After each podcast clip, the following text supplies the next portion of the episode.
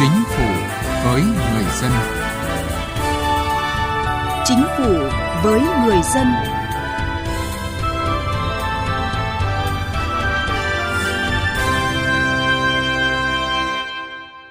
Xin kính chào quý vị và các bạn. Thưa quý vị và các bạn, ngày 12 tháng 2 vừa qua, Hiệp định Thương mại Tự do Việt Nam Liên minh châu Âu EVFTA đã được Nghị viện châu Âu thông qua. EVFTA là một hiệp định toàn diện thế hệ mới và là FTA đầu tiên của Liên minh châu Âu EU với một quốc gia có mức thu nhập trung bình như Việt Nam. Các nội dung chính của hiệp định gồm thương mại hàng hóa, thương mại dịch vụ, quy tắc xuất xứ, hải quan và thuận lợi thương mại, các biện pháp vệ sinh an toàn thực phẩm và kiểm dịch động thực vật, hàng rào kỹ thuật trong thương mại, đầu tư phòng vệ thương mại, cạnh tranh, sở hữu trí tuệ, phát triển bền vững, các vấn đề về pháp lý, hợp tác và xây dựng năng lực, Chương trình Chính phủ với người dân hôm nay, chúng tôi dành phần lớn thời lượng để đề cập nội dung này. Và phần cuối chương trình sẽ là những giải pháp đồng bộ để ngăn chặn hiệu quả tệ nạn mại dâm. Trước hết, mời quý vị và các bạn cùng nghe một số thông tin về chỉ đạo điều hành của chính phủ trong tuần qua. Thưa quý vị và các bạn, Chính phủ đã ban hành nghị quyết 11 phiên họp Chính phủ thường kỳ tháng 1 năm 2020, trong đó nêu rõ Chính phủ thống nhất quan điểm chỉ đạo điều hành là vừa thực hiện quyết liệt các giải pháp phòng chống dịch bệnh COVID-19, vừa tiếp tục kiên định mục tiêu ổn định kinh tế vĩ mô, nỗ lực phấn đấu cao nhất để đạt được mục tiêu tăng trưởng và các chỉ tiêu kinh tế xã hội đã đề ra. Nghị định 117 sửa đổi bổ sung một số điều của Nghị định 116 ngày 17 tháng 10 năm 2017 của Chính phủ quy định điều kiện sản xuất, lắp ráp, nhập khẩu và kinh doanh dịch vụ bảo hành, bảo dưỡng ô tô. Trong đó, Nghị định bổ sung quy định tạm dừng hiệu lực thu hồi giấy phép kinh doanh nhập khẩu ô tô đã cấp cho doanh nghiệp trong trường hợp doanh nghiệp nhập khẩu và tạm nhập ô tô có phần mềm thiết bị định vị chứa bản đồ vi phạm chủ quyền, thống nhất và toàn vẹn lãnh thổ của nước Cộng hòa xã hội chủ nghĩa Việt Nam. Chính phủ vừa ban hành Nghị định số 18 quy định xử phạt vi phạm hành chính trong lĩnh vực đo đạc và bản đồ. Nghị định này quy định về hành vi vi phạm hành chính, hình thức xử phạt, mức xử phạt, biện pháp khắc phục hậu quả, thẩm quyền xử phạt, thẩm quyền lập biên bản vi phạm hành chính trong lĩnh vực đo đạc và bản đồ. Theo nghị định, đối với mỗi hành vi vi phạm hành chính trong lĩnh vực đo đạc và bản đồ, tổ chức cá nhân vi phạm phải chịu một trong những hình thức xử phạt chính là cảnh cáo phạt tiền. Trong đó, mức phạt tiền tối đa là 50 triệu đồng đối với cá nhân và 100 triệu đồng đối với tổ chức. Thủ tướng Chính phủ có văn bản chỉ đạo các bộ đẩy nhanh việc soạn thảo, ban hành văn bản quy định chi tiết thi hành các luật pháp lệnh đã có hiệu lực và các luật pháp lệnh sẽ có hiệu lực từ ngày 1 tháng 7 năm 2020. Thủ tướng yêu cầu Bộ trưởng các bộ chịu trách nhiệm trực tiếp chỉ đạo tiến độ xây dựng, trình ban hành và ban hành theo thẩm quyền các văn bản quy định chi tiết,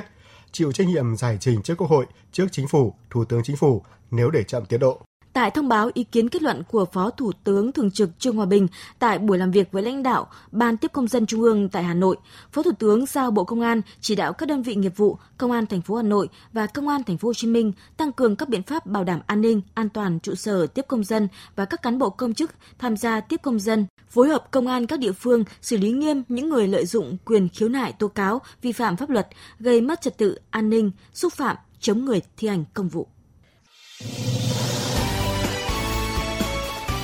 Từ chính sách đến cuộc sống.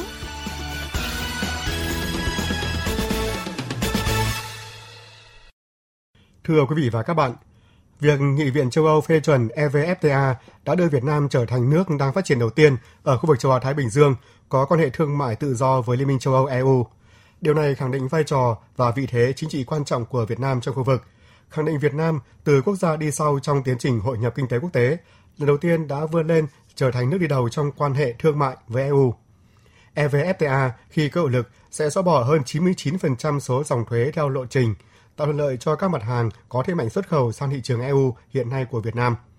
Có được kết quả này là nhờ sự chung tay góp sức, vận động, chuẩn bị của cả hệ thống chính trị. Vấn đề cấp bách đặt ra là thời gian tới đây, các bộ ban ngành sẽ có sự định hướng chỉ đạo thế nào để Việt Nam có thể tận dụng tốt nhất những lợi thế mà hiệp định mang lại. EVFTA là một hiệp định toàn diện chất lượng cao, cân bằng về lợi ích cho cả Việt Nam và EU, đồng thời phù hợp với các quy định của Tổ chức Thương mại Thế giới. Hiệp định gồm 17 chương, 2 nghị định thư và một số biên bản ghi nhớ kèm theo các nội dung chính đó là thương mại hàng hóa, quy tắc xuất xứ, hải quan và thuận lợi hóa thương mại, các biện pháp vệ sinh an toàn thực phẩm, các rào cản kỹ thuật trong thương mại, thương mại dịch vụ, đầu tư, phòng vệ thương mại, cạnh tranh, doanh nghiệp nhà nước, mua sắm của chính phủ, sở hữu trí tuệ, thương mại và phát triển bền vững, hợp tác và xây dựng năng lực, các vấn đề về pháp lý, thể chế, Ông Lương Hoàng Thái, vụ trưởng vụ chính sách thương mại đa biên, Bộ Công Thương khẳng định,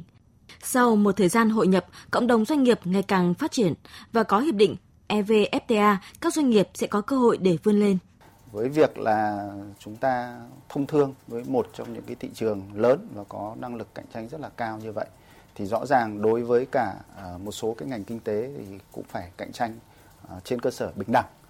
Thế nhưng mà nó cũng có một cái điểm thuận lợi là cơ cấu kinh tế của chúng ta và với EU là mang tính bổ sung rất là cao với nhau. Thế cho nên là mặc dù là có một số cái mặt hàng mang tính cạnh tranh nhưng mà về cơ bản là mang tính bổ sung. Chuyện chúng ta tận dụng cái cơ hội như thế nào từ cái thị trường EU, đặc biệt đây là cái thị trường mà có yêu cầu đòi hỏi rất là cao cả về chất lượng sản phẩm mà không những thế người ta có cả những cái đòi hỏi về cả quy trình để sản xuất ra những cái hàng hóa đó như thế nào. Thì không phải là chỉ để đáp ứng về mặt hình thức những cái nghĩa vụ trong hiệp định, mà làm thế nào để nhân cái cơ hội này để chúng ta làm mới mình à, để cải thiện cái à, cơ cấu kinh tế cho nó hiệu quả hơn. Giúp đỡ làm sao cho những cái doanh nghiệp vừa và nhỏ của chúng ta cũng có thể tham gia vào cái chuỗi cung ứng toàn cầu. Thì có rất nhiều những cái việc phải làm trong thời gian tới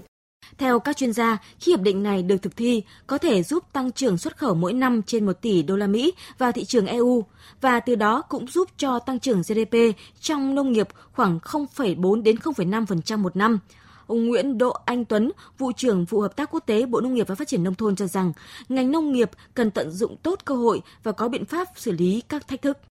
Đối với doanh nghiệp, đặc biệt doanh nghiệp đủ lớn, ấy, họ có đủ cái khả năng cạnh tranh một cách rất sòng phẳng với hàng bên châu Âu đưa sang chúng ta. Nhưng mà đối với nông dân nhỏ, đối với hợp tác xã chúng ta quy mô quá nhỏ, thì đây là một cái thách thức lớn. Ngành nông nghiệp tiếp tục tập trung củng cố, phát triển hợp tác xã, làm sao hợp tác xã quy mô lớn hơn, hiệu quả tốt hơn. Chúng tôi sẽ có những cái chương trình để tuyên truyền vận động cho người dân, doanh nghiệp để làm sao mà chúng ta theo những cái chuẩn mới nâng cao hiệu quả một đặc trưng cơ bản của các hiệp định thương mại tự do thế hệ mới đó là đưa ra những tiêu chuẩn rất mới gắn với quyền con người, với các vấn đề xã hội và vấn đề quản trị quốc gia. Trong đó, vấn đề tiêu chuẩn lao động cũng được xác định là một trong những vấn đề lớn. Theo ông Ngọ Duy Hiểu, Phó Chủ tịch Tổng Liên đoàn Lao động Việt Nam, Tổng Liên đoàn cũng xác định là một thành viên tham gia tích cực chung trong quá trình đàm phán và xác định sẽ có những khó khăn trước những yêu cầu của hiệp định đối với tổ chức của mình khi mà có cái sự cạnh tranh thì nó vừa là một thách thức, nhưng mặt khác thì công đoàn cũng coi đây là một cái cơ hội để đổi mới, để nâng cao cái năng lực của mình. Thế và vì vậy cho nên tổng liên đoàn cũng đã thể hiện cái đồng ý rất là cao, nhất trí với lại ờ, các cái cơ quan tham gia đàm phán về việc cho phép cái sự ra đời của tổ chức đại diện người lao động tại cơ sở. Và sau này đã thể hiện rất rõ trong bộ luật lao động, cùng với đó là công đoàn cũng thống nhất rất cao với cái việc chúng ta phê chuẩn cái công ước 98 về ờ, công nhận cái quyền ờ, thương lượng tập thể và thời gian tới thì chúng tôi cũng sẽ phải cụ thể hóa thực thi vừa cố gắng để vượt qua được những cái thách thức và tận dụng những cái cơ hội để cùng cả nước đi lên trong cái ờ, tiến trình chúng ta cụ thể hóa và triển khai các cái hiệp định này. Các chuyên gia nhận định việc đàm phán và thực thi hiệp định sẽ gửi đi một thông điệp tích cực về quyết tâm của chính phủ trong việc thúc đẩy sự hội nhập sâu rộng vào nền kinh tế thế giới trong bối cảnh tình hình kinh tế, địa chính trị đang có nhiều diễn biến phức tạp và khó đoán định. Tiếng nói doanh nghiệp Thưa quý vị và các bạn, với hàng trăm dòng thuế xuất khẩu hàng hóa sang châu Âu sẽ về mức 0% sau khi Hiệp định Thương mại Tự do Việt Nam và Liên minh châu Âu EVFTA có hiệu lực. Nhiều ngành hàng xuất khẩu chủ lực của nước ta sang thị trường này sẽ được hưởng lợi lớn Vậy nhưng, các doanh nghiệp không dễ được hưởng thuế suất ưu đãi như cam kết tại EVFTA nếu không đáp ứng được các tiêu chuẩn hàng rào kỹ thuật nghiêm ngặt do thị trường này đưa ra. Phóng viên Đài Tiếng Nói Việt Nam ghi nhận ý kiến của các doanh nghiệp. Sau khi hiệp định có hiệu lực, ngay lập tức có đến 70% mặt hàng được giảm thuế. EU sẽ xóa bỏ thuế nhập khẩu đối với 99,7% số dòng thuế. Đây là lợi thế vô cùng lớn về mặt chi phí khi thuế quan không còn – nhưng để vượt qua được điều này là một hành trình vô cùng gian nan. Hiện nay nguyên liệu sản xuất hàng hóa của nước ta phần lớn là từ Trung Quốc và ASEAN. Vậy làm sao đáp ứng được yêu cầu về xuất xứ là điều đầu tiên mà doanh nghiệp Việt Nam cần phải vượt qua, đặc biệt là đối với dệt may và giày dép. Tiếp theo là hàng rào về kỹ thuật và quy định về vệ sinh dịch tễ rất cao. Không phải nhiều doanh nghiệp Việt Nam có thể đáp ứng được yêu cầu này. Bên cạnh đó là các biện pháp phòng vệ thương mại để bảo vệ người tiêu dùng, thị trường những biện pháp này đối với châu Âu rất nặng nề, vượt qua được điều này không đơn giản. Ông Nguyễn Văn Xưa, Phó Chủ tịch Hiệp hội Thép Việt Nam kiến nghị. Doanh nghiệp sẽ phải chịu cái gánh nặng về chi phí tài chính, ví dụ như là cái chi phí khấu hao hay là về năng suất nó không được cao thì cái giá thành nó không thể hạ được. Chúng tôi nghĩ rằng là ngành thép nên được nhà nước tạo điều kiện để xây dựng những cái doanh nghiệp mà có cái quy mô lớn thì với những cái doanh nghiệp quy mô như vậy thì phải có đủ năng lực về công nghệ có năng lực về tài chính cũng như là về nhân sự để áp dụng những cái công nghệ tiên tiến nhất để mà áp dụng những cái biện pháp quản trị ờ, doanh nghiệp tốt nhất để mà nâng cao khả năng cạnh tranh của sản phẩm thép. Liên minh châu Âu EU là thị trường thủy sản quan trọng hàng đầu của nước ta khi chiếm từ 23 đến 25% tổng lượng xuất khẩu hàng năm. Khi EVFTA có hiệu lực, khoảng 840 dòng thuế đối với thủy sản của Việt Nam vào EU sẽ về mức 0%. Các dòng thuế khác sẽ về 0% trong vòng từ 3 đến 7 năm tiếp theo. Tuy vậy thì kèm theo các ưu đãi về thuế sẽ có những thách thức đối với xuất khẩu về các tiêu chuẩn hàng rào kỹ thuật. Ông Nguyễn Hoài Nam, Phó Tổng Thư ký Hiệp hội Chế biến và Xuất khẩu Thủy sản khẳng định, các quy định về an toàn thực phẩm, kiểm dịch động thực vật cùng với vấn đề bảo vệ môi trường luôn được các doanh nghiệp ngành thủy sản quan tâm chú trọng an toàn thực phẩm và chất lượng hàng hóa thì thành cái sự quan tâm của tất cả các quốc gia trên thế giới rồi. Họ đều có những yêu cầu. Cái mức độ và cái cách hay là cái thủ tục có thể là khác nhau. Vấn đề là chúng ta phải có năng lực để chúng ta đáp ứng được và chúng ta giành lấy những cơ hội đó. Tôi khẳng định rằng là với những doanh nghiệp mà làm ăn chân chính và họ có một cái cam kết lâu dài thì vấn đề chất lượng luôn là vấn đề hàng đầu mà họ quan tâm. Hiện năng lực cạnh tranh của nền kinh tế Việt Nam doanh nghiệp Việt Nam đang ở mức trung bình của thế giới theo xếp hạng của Diễn đàn Kinh tế Thế giới. Nước ta vươn lên cạnh tranh với châu Âu có nghĩa là cạnh tranh với những nền kinh tế có năng lực hàng đầu thế giới. Vì vậy, có một khoảng cách về năng lực cạnh tranh giữa các doanh nghiệp Việt Nam với các doanh nghiệp lớn của thế giới. Ông Vũ Tiến Lộc, Chủ tịch Phòng Thương mại và Công nghiệp Việt Nam cho rằng, việc nâng cao năng lực cạnh tranh của các sản phẩm dịch vụ hàng hóa của Việt Nam là yêu cầu quan trọng nhất. Ba cái điểm chốt để nâng cao năng lực cạnh tranh là thể chế là cơ sở hạ tầng là nguồn nhân lực. Nhưng một cái điểm chốt của ba cái điểm chốt đó thì chính là cái sự mở đường về thể chế. Ký kết hiệp định với liên minh châu âu có nghĩa là chúng ta có một cái thể chế thúc đẩy cho thương mại đầu tư với châu âu. Một thể chế hiện đại một thể chế với chuẩn mực hàng đầu. Thì cái thể chế trong nước của chúng ta cũng phải vươn tới những cái chuẩn mực như vậy thì mới tương thích được. Để thực hiện EVFTA và các hiệp định thương mại tự do khác có vai trò rất quan trọng của chính phủ trong việc thúc đẩy cải cách thể chế, Bên cạnh đó, doanh nghiệp cũng phải đầu tư để nâng cao năng lực cạnh tranh của chính mình, phải đổi mới mô hình kinh doanh, chiến lược kinh doanh, phải làm ăn dài hạn, đặc biệt là hướng tới phát triển bền vững.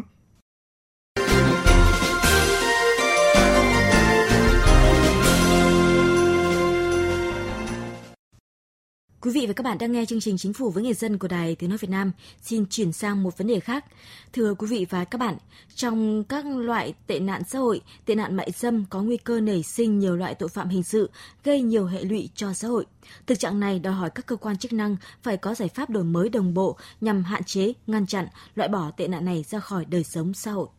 Mại dâm là tệ nạn xã hội trái với đạo đức thuần phong mỹ tục của dân tộc, ảnh hưởng sâu đến sức khỏe, giống nòi, đời sống vật chất và văn hóa của dân tộc – trật tự an toàn xã hội. Điều đáng lo ngại hiện nay, ở nhiều địa phương trong cả nước đã xuất hiện những đối tượng và hình thức hoạt động mại dâm mới, du lịch tình dục, mại dâm nam, mại dâm đồng tính, người chuyển giới bán dâm, môi giới mại dâm thông qua mạng Internet, Facebook. Tình trạng người mại dâm sử dụng ma túy có xu hướng gia tăng. Đối tượng mua dâm thuộc nhiều lứa tuổi, thành phần khác nhau. Trong đó có đối tượng không có nghề nghiệp ổn định, làm ăn tự do, hoạt động mại dâm diễn ra dưới nhiều thức biến tướng. Dễ nhận thấy nhất là mại dâm trá hình dưới các dịch vụ như massage, karaoke, tẩm quất, sông hơi tại các nhà hàng khách sạn. Bên cạnh việc gây ảnh hưởng đến an ninh trật tự, gây bức xúc trong dư luận quần chúng nhân dân, thì nghiêm trọng hơn, tệ nạn mại dâm còn gây ra nhiều hệ lụy khôn lường khác. Cùng với tệ nạn tiêm trích ma túy, mại dâm là một trong hai con đường chủ yếu lây nhiễm HIV/AIDS và các bệnh xã hội khác. Người hoạt động mại dâm thường bị bạo lực, chiếm đoạt tài sản, tiền bạc, bóc lột tình dục, bị kỳ thị xa lánh, khó tiếp cận với các dịch vụ xã hội. Tệ nạn mại dâm còn là một trong những nguyên nhân dẫn đến các loại tội phạm khác như tổ chức sử dụng trái phép chất ma túy, tội phạm xâm hại trẻ em, hiếp dâm, cưỡng dâm người chưa thành niên, đặc biệt là tội phạm mua bán người. Ngoài ra, tệ nạn mại dâm cũng làm gia tăng các băng nhóm tổ chức tội phạm về ma túy, các băng nhóm sợi đen chuyên hoạt động bảo kê, bắt cóc, giữ người trái phép, cố ý gây thương tích. Chị Phạm Thị Hường ở quận Hoàng Mai, thành phố Hà Nội cho rằng tệ nạn mại dâm đã và đang ảnh hưởng tới cuộc sống bình yên của nhân dân và sự phát triển của xã hội. Tệ nạn mại dâm ảnh hưởng đến ờ, đời sống của mỗi một gia đình, sức khỏe của mỗi một con người, rồi ảnh hưởng thuần phong mỹ tục. Như vậy mà tôi mong muốn cơ quan chức năng ấy cần vào cuộc mạnh mẽ hơn nữa để đẩy lùi cái tệ nạn này. Trải qua 16 năm thực hiện pháp lệnh phòng chống mại dâm năm 2003 và gần 20 năm thực hiện các chương trình hành động phòng chống mại dâm các giai đoạn 2001, 2005, 2006 đến 2010, 2011 đến 2015 và giai đoạn 2016 đến 2020, tệ nạn mại dâm ở nước ta đã được kiềm chế về tốc độ và phạm vi. Số tụ điểm mại dâm công cộng giảm mạnh, nhiều địa phương đã xóa bỏ hoàn toàn được tình trạng mại dâm đứng đường, chào mời khách nơi công cộng, giảm cơ sở kinh doanh dịch vụ, khách sạn, nhà hàng, nhà nghỉ, vũ trường, cơ sở karaoke, giảm hoạt động mại dâm trá hình dưới mọi hình thức, ngăn chặn, giảm số đối tượng tham gia hoạt động mại dâm, đặc biệt là mại dâm trẻ em, người chưa thành niên. Các lĩnh vực công tác về phòng ngừa như tuyên truyền giáo dục, quản lý địa bàn, cơ sở kinh doanh dịch vụ, can thiệp, giảm tác hại, hỗ trợ phụ nữ mại dâm tái hòa nhập cộng đồng và đấu tranh xử lý vi phạm đã được các bộ ngành địa phương nỗ lực thực hiện, đạt được nhiều kết quả. Công tác xây dựng xã phường lành mạnh, không có tệ nạn ma túy mại dâm được triển khai một cách đồng bộ có hiệu quả. Quá trình thực hiện luôn gắn với cuộc vận động toàn dân đoàn kết xây dựng đời sống văn hóa ở khu dân cư nên nhiều địa phương đã có chuyển biến mạnh mẽ, giữ vững địa bàn không phát sinh tệ nạn mại dâm, giảm đáng kể số xã phường trọng điểm về ma túy mại dâm. Tuy nhiên, kết quả phòng chống mại dâm chưa vững chắc, còn rất nhiều khó khăn, thách thức đặt ra đối với công tác phòng chống tệ nạn mại dâm trong tình hình hiện nay, đặc biệt trong bối cảnh của nền kinh tế thị trường và giao lưu mở cửa hội nhập kinh tế quốc tế của Việt Nam với khu vực và trên thế giới. À, vâng thưa quý vị và các bạn, các khó khăn thách thức này là do khuôn khổ pháp lý về phòng chống mại dâm của nước ta hiện nay đã bộc lộ những điểm không phù hợp với thực tiễn. Pháp lệnh phòng chống mại dâm sau 16 năm thi hành cũng bộc lộ nhiều bất cập hạn chế và đòi hỏi phải sớm khắc phục với việc sửa đổi bổ sung, đặc biệt là cho phù hợp, đồng bộ và thống nhất với hệ thống các văn bản pháp luật khác có liên quan, đặc biệt là Hiến pháp năm 2013. Ông Lê Đức Hiền, nguyên Phó Cục trưởng Cục Phòng chống tệ nạn xã hội, Bộ Lao động Thương binh và Xã hội nêu quan điểm. Các cái biện pháp về phòng chống mại dâm hơn chục năm rồi thì cũng phải thay đổi theo một cái hướng rất khoát rõ ràng, mạnh mẽ với người bán dâm như thế nào, người à, mua dâm thế nào và các biện pháp hỗ trợ người bán dâm hòa nhập cộng đồng thì nó phải cụ thể. Pháp lệnh cũng có rồi, nhưng à, nó chưa có những cái quy định cụ thể để giúp đỡ họ theo luật sư Trần Tuấn Anh, đoàn luật sư thành phố Hà Nội yêu cầu xây dựng luật phòng chống mại dâm là hết sức cần thiết, làm cơ sở cho việc thực hiện các biện pháp giải pháp về phòng chống mại dâm cho phù hợp với tình hình thực tiễn hiện nay, góp phần đảm bảo an ninh trật tự, an toàn xã hội, thực hiện tốt các chính sách về bảo trợ xã hội, đảm bảo tính thống nhất, tính đồng bộ trong hệ thống pháp luật, đặc biệt là trong các lĩnh vực liên quan đến phòng chống mại dâm, phòng chống mua bán người, phòng chống ma túy và phòng chống HIV/AIDS pháp lệnh ờ, phòng chống mại dâm ấy thì ờ, nó có hiệu lực từ năm 2003 ờ, tức là sau 17 năm thực thi thì rõ ràng nó bộc lộ rất nhiều thứ mà cần phải thay đổi. Ờ, ví dụ như là ngay cả cái khái niệm mại dâm nó cũng đã thay đổi. Ờ, thì nay có rất nhiều các cái, cái cái loại hình liên quan đến mại dâm chưa được cập nhật và không được điều chỉnh.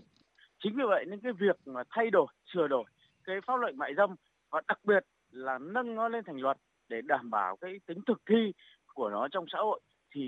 đây là một vấn đề cần thiết. Các chuyên gia cũng cho rằng luật cần xác định rõ những nguyên tắc cơ bản của việc phòng chống mại dâm. Việc ghi nhận các nguyên tắc cơ bản này là rất cần thiết vì đây là những tư tưởng chính trị pháp lý quan trọng chỉ đạo toàn bộ hoạt động phòng chống mại dâm, đồng thời làm cơ sở cho việc quyết định cụ thể các nội dung hoạt động phòng chống mại dâm trong toàn bộ dự thảo. Chương trình Chính phủ với người dân xin kết thúc tại đây. Cảm ơn quý vị và các bạn đã quan tâm theo dõi.